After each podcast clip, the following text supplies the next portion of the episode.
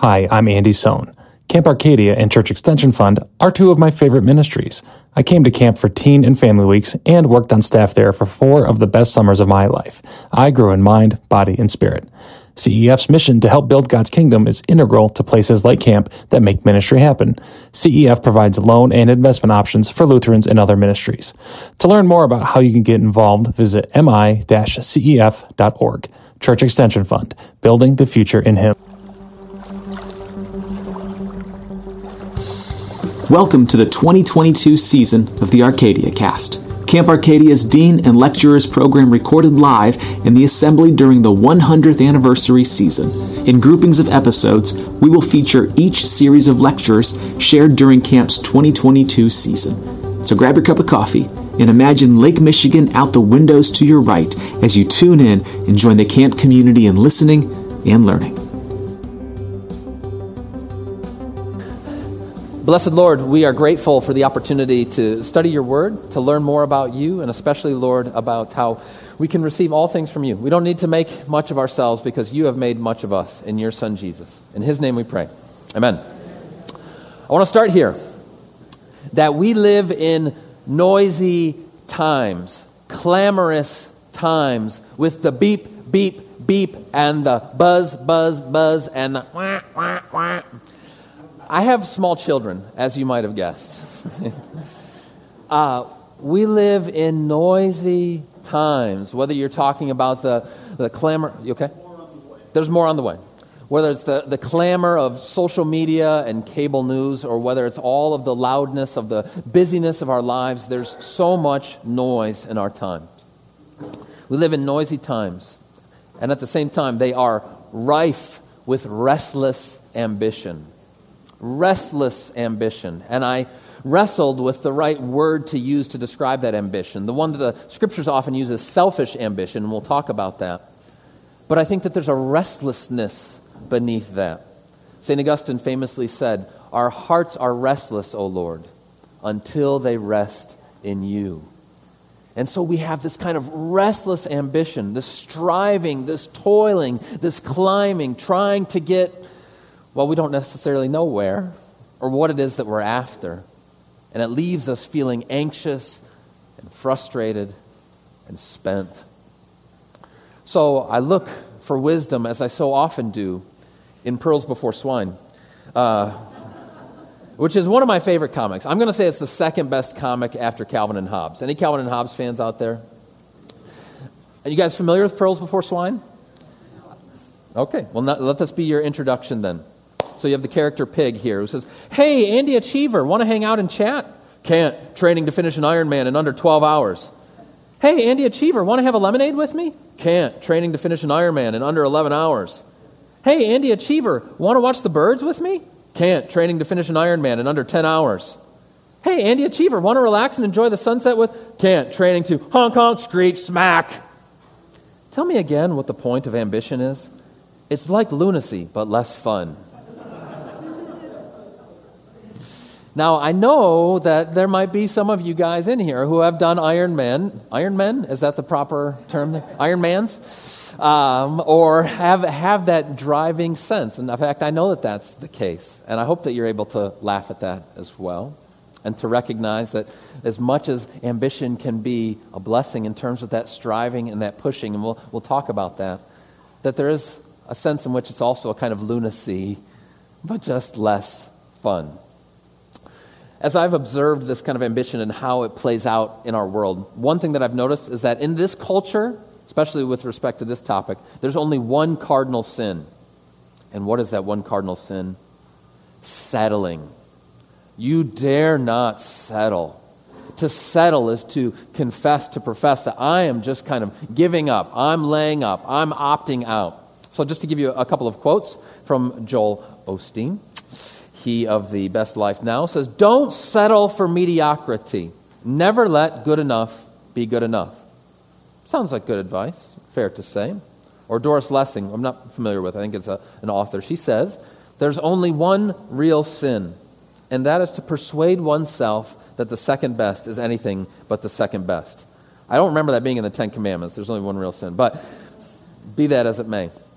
And we have to say, yeah, that, that sounds good. And it seems like there's a lot of truth in that. None of us want to be mired in mediocrity. To uh, invoke a, a, PSA that was popular when I was a kid. Remember the one where um, the guy, the, he says, Nobody ever says, I want to be a junkie when I grow up. You guys remember that one? Nobody ever says, I want to be mediocre when I grow up. Nobody ever says, I want to settle. And so settling becomes this kind of thing that we're scared of, that we don't want to talk about, that we never want to admit that we might do.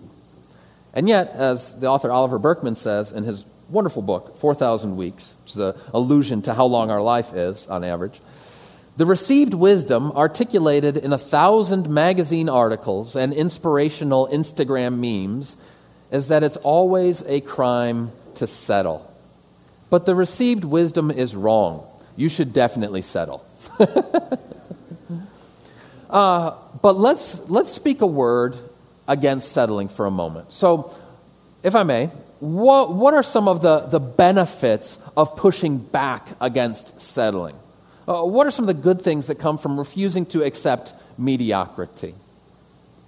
That's not a trick question. I really I want to because there, as I say, there are some benefits and some pros here. So let's hear from the from the crowd here. What, what are some of the good things about refusing to settle for second best?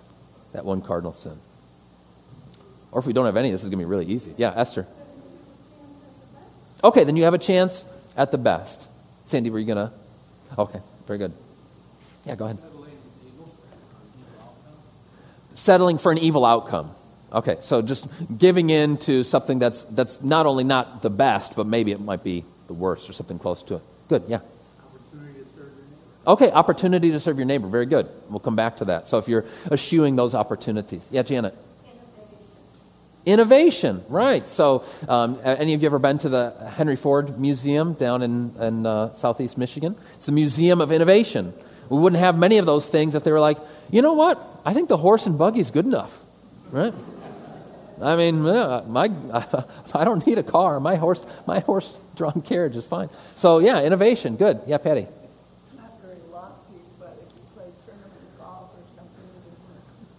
Sure. Okay. So, um, Patty, who's a golfer, says if you're playing tournament golf, you don't want to come in second. But, Patty, is it fair to say that sometimes you need to lay up?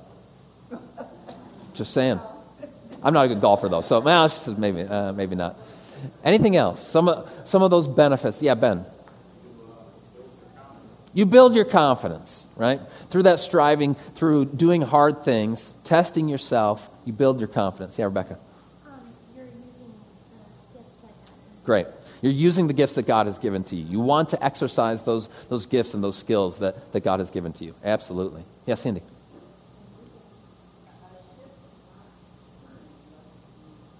A ship cannot turn unless it's moving. Need to keep moving. Yeah. And a shark dies if it stops swimming, right? So we need to be out there looking for blood in the water. Uh, no. But no, your point is well taken. That's good. Anyone else? Okay, so, oh, go ahead. You get to strive for excellence, right. Again, well, excellence is a good thing. Mediocrity is, you never go to some kind of business, or the, it isn't on one of the walls here at Camp Arcadia. We are striving for mediocrity, right? That's just not the case. You know, I think maybe Chip would be able to sleep a little bit better at night if that were the case, but yeah. Yep, just keep moving, right? I mean, that's Dory, right? Finding Nemo, just keep swimming, just keep swimming. Although some would say that's a kind of, of settling, perhaps. But go ahead. Okay. How do you. Yeah. okay, good. So, how do you know that that's God's plan to just sit there and be lazy? Good. All right. Now we're talking. Now you guys are giving me some things to work with here. Good. Uh, yeah, so don't, don't walk away from, from today or indeed this week and say, Pastor Tinetti told me that we should just be mediocre, mediocre and we shouldn't try and we should just, you know, kind of lay on the couch. Not the message today, guys. Although if you want to be the message, you know, we can talk and I'll see what I can do. But go ahead and turn, turn the page.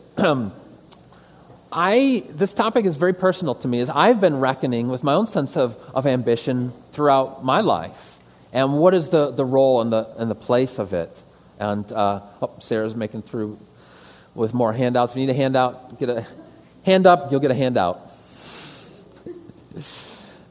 um, so, just a little bit about my story, which some of you will have heard before and be familiar with, but so just bear with me. But um, I'm a kid from the suburbs.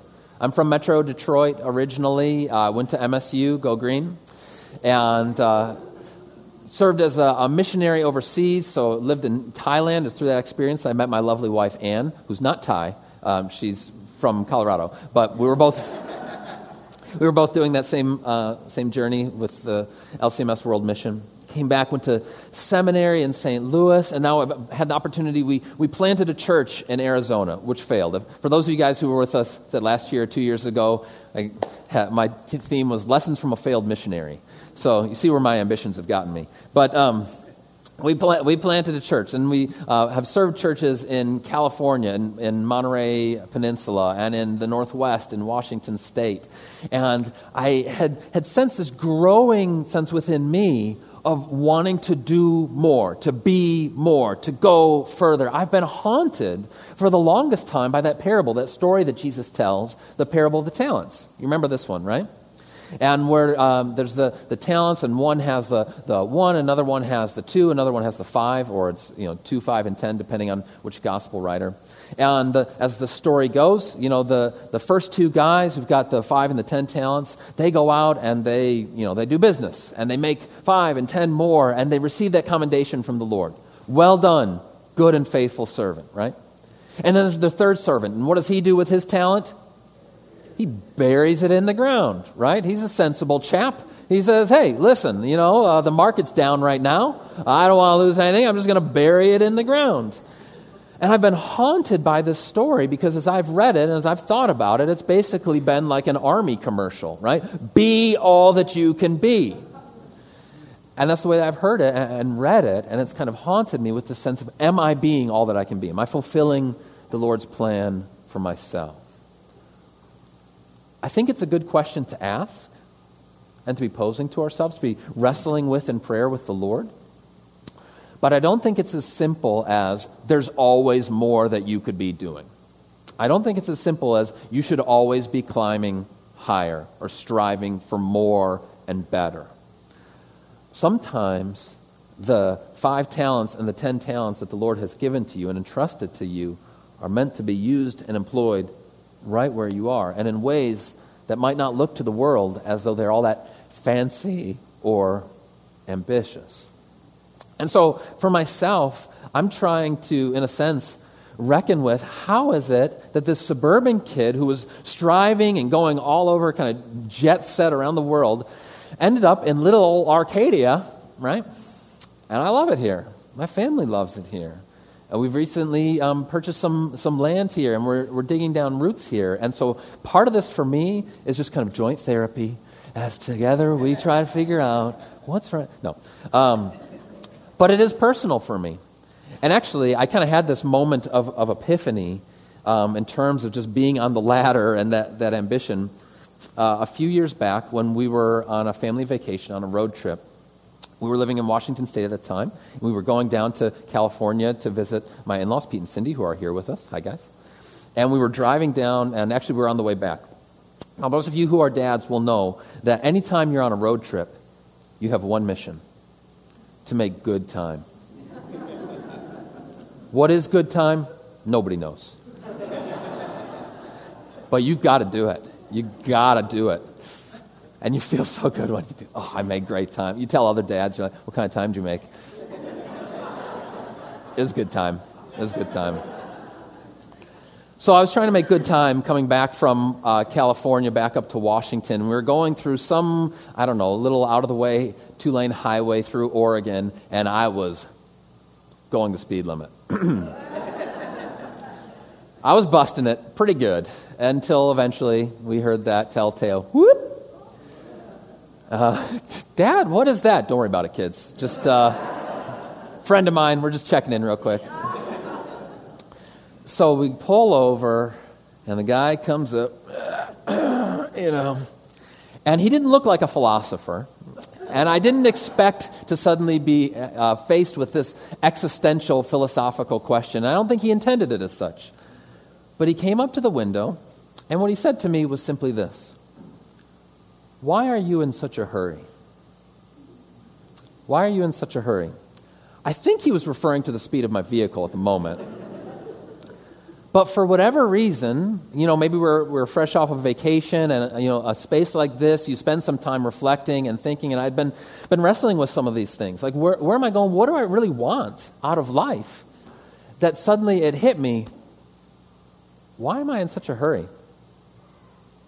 What is it that I really want and that I'm striving after so hard? And would I even know it if I got it?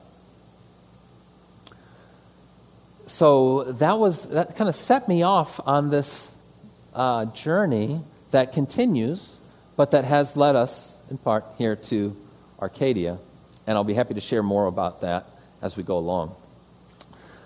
I want to say and underscore here, as number two on your handout says, that the solution to the restless ambition of our age is not to be found in surrendering to Netflix binges, endless scrolling, and booze. All right?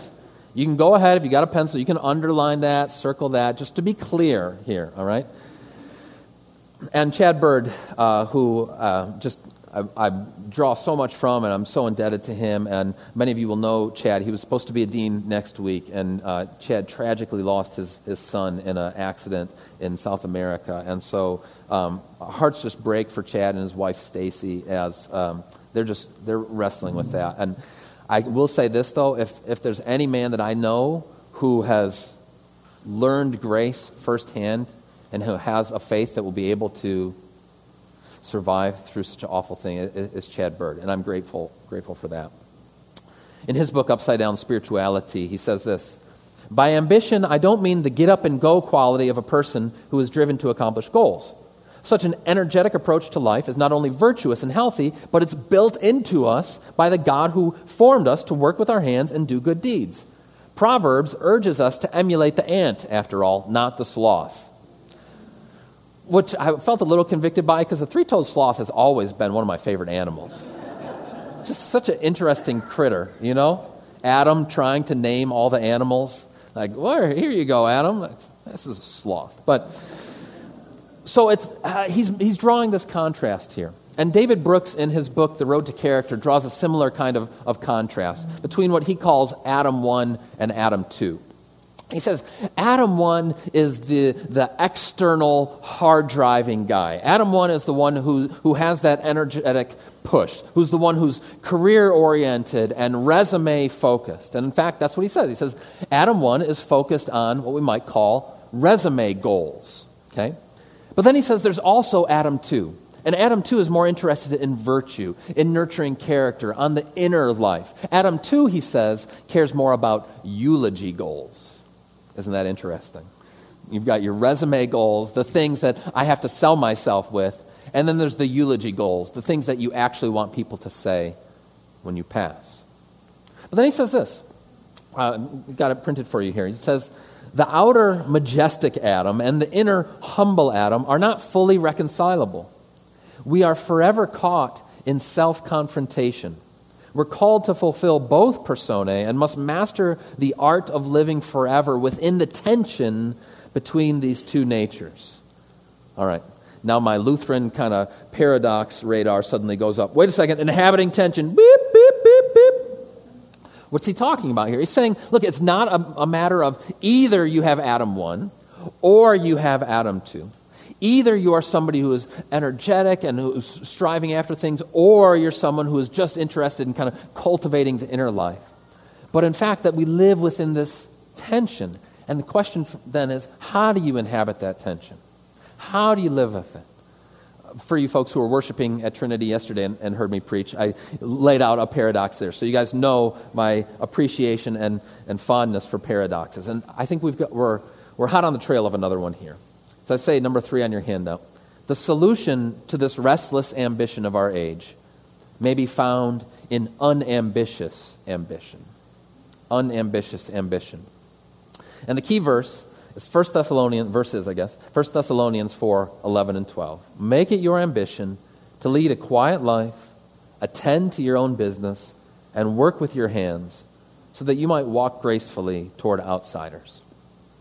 Just side note, this is one of those verses that when you come across it in the Bible, you're like, this is in the Bible? you ever have those moments when you're reading the scriptures, you're like, I can't believe that that's in the Bible? Like, this is runs so contrary to um, what is not just out in the culture at large, but I want to say, even within Christian culture where there is this, this push and this urge like don't be ordinary. You got to be radical for jesus right? You got to be doing great things big things. You got to leave your mark. You got to change the world. That's a, a phrase we'll come back to later.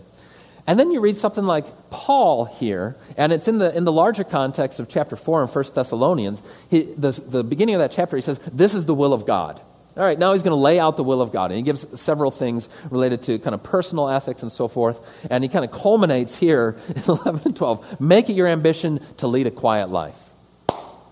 Boom. This is the unambitious ambition. And what we're going to do throughout this week is to unpack this verse and take it kind of phrase by phrase because I think that we have in here a kind of roadmap for leading quiet lives of, of faith. I'm hesitant to do a kind of prayer Jabez thing where I pull out some random verse from the Bible and I say, this is the one secret, actually. Everything else that's in there is just kind of extra stuff. But 1 Thessalonians 4.11, I'm surprised you guys didn't know this. But So I don't want to prayer Jabez this thing. But I do think, all due respect to prayer of Jabez fans out there, and if your land has indeed grown uh, immensely as a result of that prayer, please let me know, as now I am a landowner. So... Uh, but we're going to unpack this verse because I do think there's a lot of wisdom in there, especially for these times in which we live. And another way of putting this is that we're seeking to become Marys in a Martha world, right? You remember the story Mary and Martha. Jesus doing his unannounced visit to Mary and Martha, you know. Jesus! So good to see you, you know. You should have called. Mary, please, can you get up? Oh, no, I'm just going to sit here. Um, but you remember this story, and Mary is sitting there receiving from the Lord, sitting at his feet, listening to his, his teaching. Martha's running around, getting everything ready, and the Lord answered her Martha, Martha, you're anxious and troubled about many things, but you have need of one thing. Mary has chosen the good portion, which will not be taken away from her. You have need of one thing. Mary has chosen the good portion, which will not be taken away from her. Is there room for us to be Martha as well? Yes. But what Jesus says is what's primary, what matters more than anything else, is precisely receiving from me, drawing your identity from me, your worth, your value from me. That's the one thing needful, the sine qua non, that without which nothing else. And so that's another way to think about what we're going to be delving into this week. Is how to be Marys in a Martha world that is anxious and troubled about many things. So, kind of just my one liner here is that in these noisy times, rife with restless ambition, nothing is more needed and more salutary than Christians leading quiet lives of unambitious ambition. All right, let me pause there for questions, comments, pushback so far. Go ahead, Sally. The idea of spiritual gifts Uh huh. is very was very freeing for me because there's some things I'm good at and there's some Yeah. things I'm not. Yeah. So somebody asks me to sing in the choir, I just say it's not my Well, I asked you to do that that one time, but no, just kidding. So what, what Sally's saying is the idea of spiritual gifts is very freeing because you recognize that there's ways that God has equipped you, there's ways that He hasn't. You don't have to be all things to, to all people necessarily. don't have to beat your head against the wall trying to achieve Right. something you're just not good at. Yeah, you don't have to beat your head against the wall trying to achieve something you're just not good at. Well put. Cindy, did you have your hand up? Or I did, and I'm just wondering how Martha fits in with the Proverbs 31 woman. Oh, gosh. Okay. How does Martha fit in with the Proverbs 31 woman? Well, we'll be taking that up on the porch later. That's a good, that's a good question. Well, we'll hold, hold that thought. Yeah, go ahead.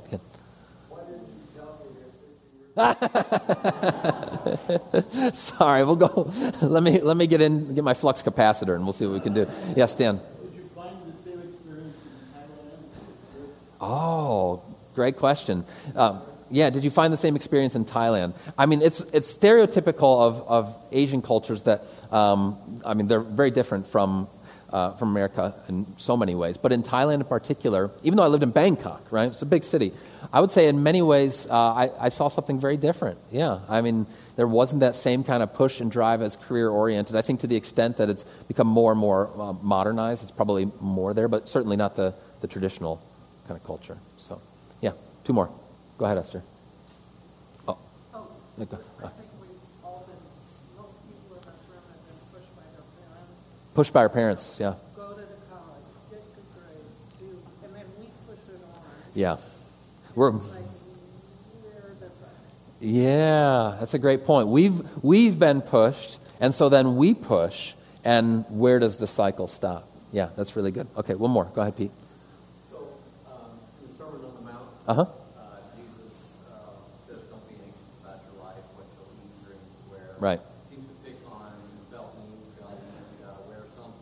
Presumably. And then he ends up talking about uh, being anxious about Yeah. Uh, doesn't that kind of fly in the face of what you're trying to teach us to? So, what um, Pete's picking up on Jesus' words do not be anxious about tomorrow, for tomorrow will take care of itself. No, I think it's, it goes right along with it, actually, because it's, no, I don't need to be anxious about tomorrow. What's the good work that God has put right before me?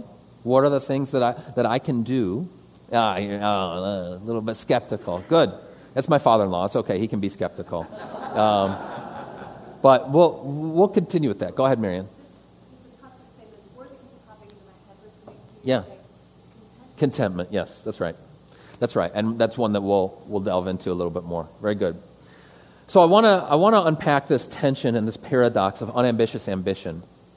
Because when you're trying to live into that tension, um, it's difficult, and the natural thing is to try and relieve the tension by falling off all the way in one direction or the other. Okay? And so, what I want to, to do is try and normalize that tension a little bit and show how, um, how it can go wrong if we fall off just in one way or the other, but see how instead we want to live in that tension and in so doing follow in the footsteps of our Lord Jesus. So, the first temptation, we're on page three now of your handout. The first temptation is only to focus on the unambitious side of things, to tune in and to drop out, if you will, right? And um, Paul writes at a time when there was this group called the Epicureans. You ever heard of the Epicureans, right? This was the, the, the MO, the modus operandi of the ancient Epicureans of Paul's day, who withdrew from public life, and they didn't engage in public affairs or politics. When Paul says, uh, uh, says about leading a quiet life, the Epicureans were like, sign us up. That's exactly what we're after. And still, there's a, a kind of Epicurean strain to a certain extent in our own day. And we have to say that as sinners who are saved by grace, who know that it depends not on him who wills or runs, this is an appealing option, right? Just checking out, unambitious, not even going to try, right? Not even going to push forward. I'm just going to totally be satisfied with whatever I am, wherever I am, fine. You know, Proverbs 17 better is a dry morsel and quietness with it than a house full of feasting with strife. That might go back to the Proverbs 31 thing. We'll talk about that later. Or Ecclesiastes 4 6. One hand full of rest is better than two fists full of labor and striving after wind. There's ever a book of the Bible that makes you think, you know what, maybe I just need to be unambitious, it's Ecclesiastes, right? Vanity, vanity, all is vanity. Well, all right, Netflix it is. Um, and yet, there is truly such a thing as positive ambition. And we've already touched on that a little bit, of, you know, maybe better put as kind of drive, of, of that energetic pursuit of good things that God has put before us, using our gifts well. One word that's used in the scriptures is the Greek word, sorry, I meant to put like a transliteration of this, but it's philotimeomai, which is literally a love of honor. A love of honor. That's the word that's used in uh, 1 Thessalonians chapter 4. Um, it's an honor not for oneself, but an honor for God. This word comes up in a couple of key places. In Romans 15, Paul says, Thus I make it my ambition, my philotimeomai, to preach the gospel, not where Christ has already been named, lest I build on someone else's foundation. I mean, when you look at Paul's life, you'd say, this is a guy who's incredibly ambitious, right? He's traveling all over the world. I don't think they even had, you know, uh, airlines yet. Although maybe that was better, actually. He was, he was able to just take boats everywhere, and it was So there he was keeping it together, the ambitious and the unambitious side, sailboats. But um, he had that ambition. He was a man of drive, of energy, but he was doing it for the sake of the gospel. And 2 Corinthians 5 says, Therefore, we also have as our ambition, whether at home or absent, to be pleasing to him. Okay? So, uh, while there might be this temptation just to have the, the unambitious side, that fails to do justice to the fact that we are creatures made in the image of God, who have been endowed with wonderful gifts of our Creator, who are called and equipped in order to serve our neighbor. And so, if we just do the unambitious side, we say, you know what, I'm saved by grace, I can just kind of check out, uh, then we don't do justice to who we are as those who are beloved and claimed by Christ. Okay?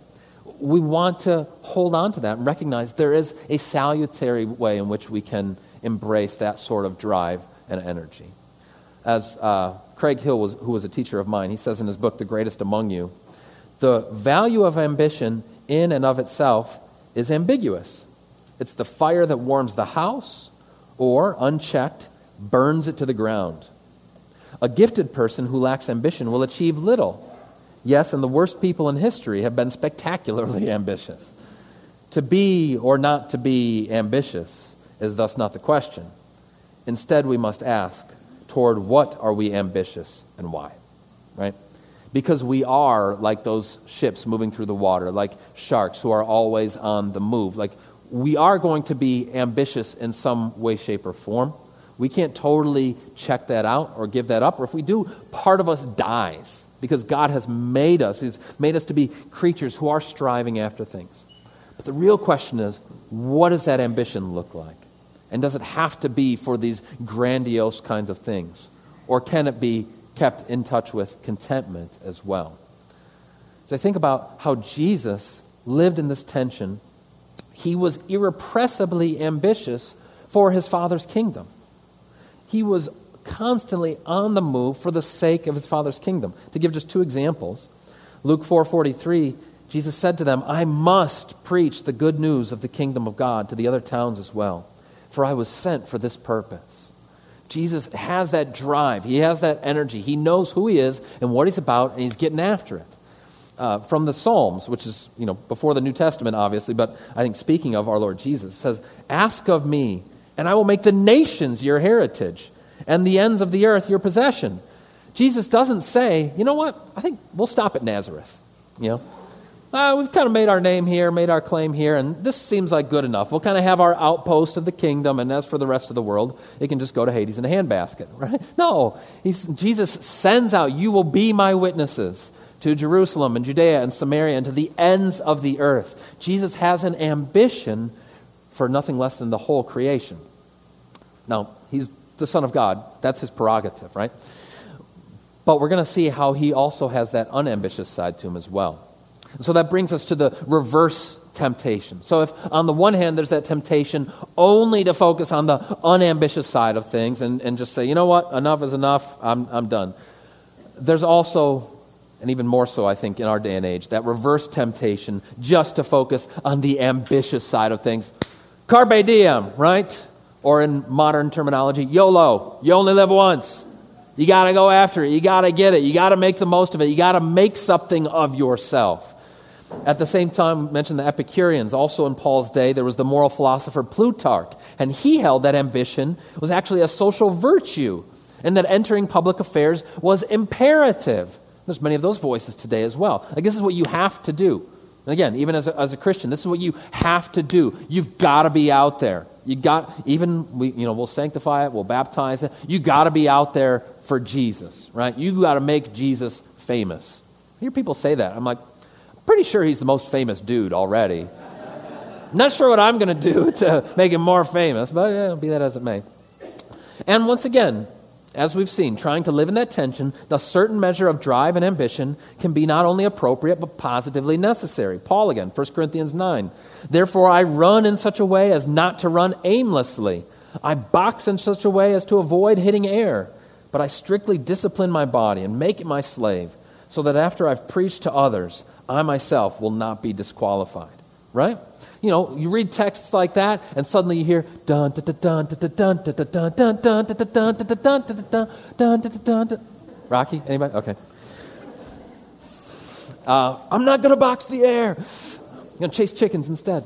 Um, but uh, so there, there's that sense, and it's especially salutary when channeled in service to the neighbor, as we've mentioned before. You consider also Dorcas, my favorite name from the Bible. It doesn't seem to be getting picked up in our modern day. You look in vain on the social security list for Dorcas on the most popular names. It's weird. But anyway, Dorcas is said to be full of good works. She was ambitious for her neighbor. She was striving after and toiling for the sake of others. Okay? So, there's that positive side of it.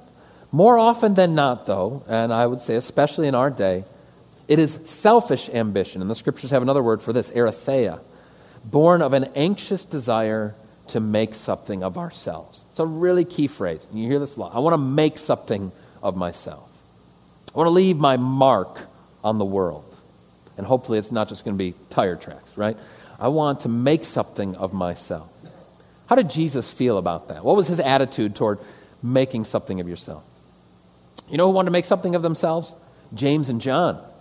Remember this moment when they come to Jesus, and in one of my favorite hilarious questions, they say, Jesus, yes, James and John, we want you to do for us whatever it is we ask you to do.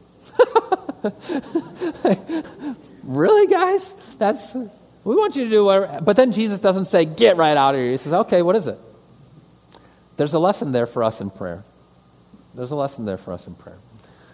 But they say, "Well, we want uh, we want you to let us sit, uh, uh, each of us, uh, on your right hand and on your left when you come into your kingdom."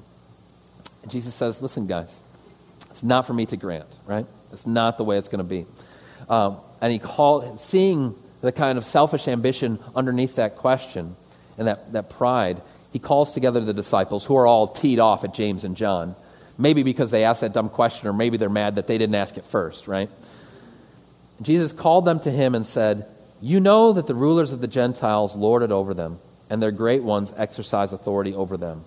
It shall not be so among you. With that one simple phrase, Jesus deconstructs an entire worldview. It shall not be so among you. This is the way the world works. You know, we are striving to get ahead. We're striding over the corpses of the, of the vanquished. That's the idea, is that I've got to do what I've got to do in order to get mine, to make something of myself. It shall not be so among you. Philippians 2 3 says, Do nothing from selfish ambition or conceit but in humility count others more significant than yourselves. So when you're in line at the teepee waiting for that ice cream, you say, No, please, you go in front of me. You're, no, I'm not so sure about that. Like, my religion can only go so far. I, every week when we, we would come throughout the week to um, last night to the the talent show or uh, the welcoming event or whatever. And we would do it out at the chapel and the beach a few times, you know. And uh, they would say, announce the cherry pie and the ice cream afterwards, right? And there's my kids just elbowing people out of the way afterwards to run, like George Costanza when there's the fire inside the apartment, right? Like, who are these kids? Somebody ought to really bring them up in the fear of the Lord, but. It is cherry hut pie, though. I mean, to be fair. Um, where jealousy and selfish ambition exist, James says, there will be disorder and every vile practice. And on and on it goes. Scriptures speak this way many, many times. Uh, if we had a little bit more time, and if you want to um, grab my ear, bend my ear later, I'd love to share with you more about the contrast between two characters in Wendell Berry's wonderful novel, novel Jayber Crow, um, and Troy. And uh, just for the sake of time, I'm going to leave that out today. But Suffice it to say, it won't be the last time you hear from a guy named Wendell Berry, one of my very favorite, most influential guys in my life. So um, we'll just leave that as is for now. So here we see how Jesus, we talked about how he was ambitious for God's kingdom, but he was also unambitious to make much of himself, but ambitious to make much of you. See? Think when you think about how Jesus was unambitious, what are some of the things that come to mind from the Gospels? How do you see Jesus being unambitious? Can you think of any examples of that? Yeah, Esther. Sleeping on the boat. Again, one of my favorite points to make, I often do, is if somebody asks you, what would Jesus do? Just remember, one of the options is taking a nap. Okay? And it might be the best option at the moment, too. So, okay, so we see him sleeping. Yeah. Going out in the wilderness by himself. Yep. I'm, I need to spend some time with the Father in prayer. Yeah, very good. Other ways that we see Jesus. Yeah, yeah. Not making buddies with the Pharisees, right? Jesus was not a great networker. You know, you see the people that he surrounds himself with? Like, Jesus, if, if we're going to get you a better platform, it's all in who you know, all right? You got a bunch of fishermen and these, these guys that are low lives. No, that's not, that's not who you should have. Yeah, Dad. You give them something to eat. You give them something to eat, right? Say, ah, I don't need to do it. You can, you can do it. Yeah, go ahead. He doesn't save himself on the cross. I mean, this is the, the ultimate sign of our Lord's unambition. He's like, You know that if I wanted to, I'd call down angels at any time. He doesn't do it. He doesn't do it. Yes, Andy. Yeah. Yeah, they, they wanted him to pr- promote himself, and he wouldn't do it. He refused to do it. He had so many. Again, when he has a big crowd behind him, when finally it starts to grow and the Jesus movement is going, Jesus turns around, and what's the next thing he says? Y'all need to hate your mother, right? Like, oh, Jesus, the PR on this is, the optics are not good, Lord, right? I know we can nuance this, but if we want to really grow this, yeah, Stephanie. Yeah. Yeah, do I have to do this? Right. He's, he's going to submit to the Father, but like, yeah, he's, he's okay with letting go. Yeah. He doesn't heal everybody. Now, this is a really great point. Jesus doesn't heal everybody. Jesus, uh, to put it in modern parlance, knows his boundaries, right? He doesn't say, okay, keep them coming. All, like, Jesus heals those he heals. He does what he can do, and then he steps away. It's a remarkable thing. Yes, Andy. Never, yeah. The Son of Man has nowhere to lay his head. Yeah, right. So many ways that we see this unambitious side of our Lord. But he is ambitious to make much of you. And that's what he has done. 1 Corinthians 6. Do you not know that your body is a temple of the Holy Spirit within you, whom you have from God? You are not your own, for you were bought with a price. Listen, guys.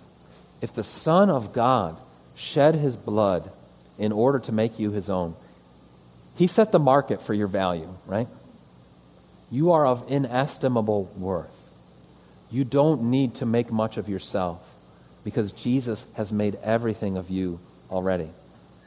If you did check out today, if you did stop and you were going to Netflix binge, don't recommend it. But still, you are of inestimable worth because your value comes from what He says of you and not from what the world says of you. Jesus says, The Son of Man came not to be served, but to serve and to give His life as a ransom for many.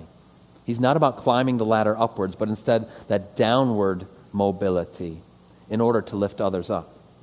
It's not about the great things that we do. And so instead, I love this quote from Mother Teresa. She famously put it We can do no great things, only small things with great love. Right? That's the motto of the unambitious ambition. Can't do great things, we can do small things with great love. All right. I've, by my watch, I've got two minutes left. So, Dave, bear with me. I want to I wanna close with this. America's first president, who is George Washington, is the earthly archetype of unambitious ambition. Uh, this is a, a, quote from an article. Baltimore's Washington Monument, not Washington's Washington Monument, but Baltimore's Washington Monument. Anybody from Baltimore or been there before? Okay, a couple. Um, located in the city's Mount Vernon neighborhood, is less famous than its Washington, D.C. counterpart, but it's arguably more interesting. The monument is a 180 foot tower with a 15 foot George Washington statue on top. But Washington isn't depicted in his military uniform. Instead, he's dressed in a Roman toga and he's laying down a scroll he holds in his hand. Why a toga instead of a tri cornered hat? It's because this analogy, this historical analogy, had been made with Washington and a guy from um, ancient Rome by the name of Cincinnatus. Cincinnatus. And the reason is this Cincinnatus in the 5th century BC was this Roman proconsul and general. And he had retired, he had this great history and legacy of all his many victories, and he had retired to his farm to live quiet life. Uh, but the enemies were at the gate, and they called back uh, Cincinnatus and said, We need you right now, right? They said, We're going to give you a six month carte blanche, absolute power dictatorship. You get to be the dictator. Come on. He's like, All right, here we go. So he goes, he leads Rome's armies into battle, and miracle of miracles, in two weeks, they take care of business. The battle is won. And so now he's got five and a half months still of absolute power, right? Like, just imagine, yes, what will I do? And everybody was happy to give it to him.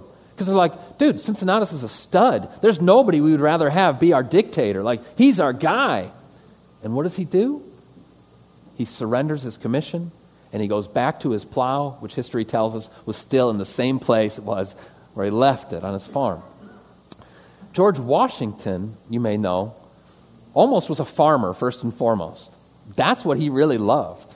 As it happened, as the Lord called him, he had this opportunity, this need to lead the Continental Army.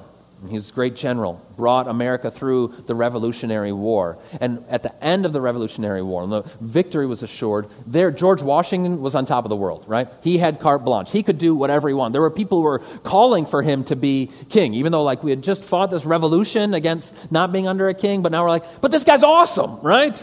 Let's bring back the kingship. And what does he do? He resigns. He lays it down. There's a famous painting by this artist, John Trumbull, of the resignation of General George Washington, where he says, Enough is enough. And Trumbull, commenting on his work, says, What a dazzling temptation was here to earthly ambition. Beloved by the military, venerated by the people, who was there to oppose the victorious chief, if he had chosen to retain that power which he had so long held with universal approbation, the Caesars, the Cromwells, the Napoleons yielded to the charm of earthly ambition and betrayed their country. But Washington aspired to loftier, imperishable glory, to that glory which virtue alone can give, and which no power, no effort, no time can ever take away or diminish. Washington himself said, I have no other view than to promote the public good, and am unambitious of honors not founded and the approbation of my country. But here, to me, when I see this, it's really just a vision of our Lord Jesus, right? Who, though he was equal with God, did not count that equality something to be grasped, but emptied himself and made of himself nothing, a very servant. Why? In order to save you and me. Christ Jesus, who is the true second Adam, is our greater Cincinnatus much greater even than George Washington. He is that one who has come to save us in that unambitious ambition. Thank you for joining us for this episode of the Arcadia Cast. Click on our show notes to find more information about our sponsor, Michigan Church Extension Fund, as well as a link to Camp Arcadia's website, where you can make a gift to support Camp's ministry, view our 2023 season schedule, register for retreats, and learn about serving on summer or end of season staff. And make sure to subscribe to the podcast feed so you can see every episode as soon as they are released. We hope today's episode blessed you, and we look forward to bringing you the next one.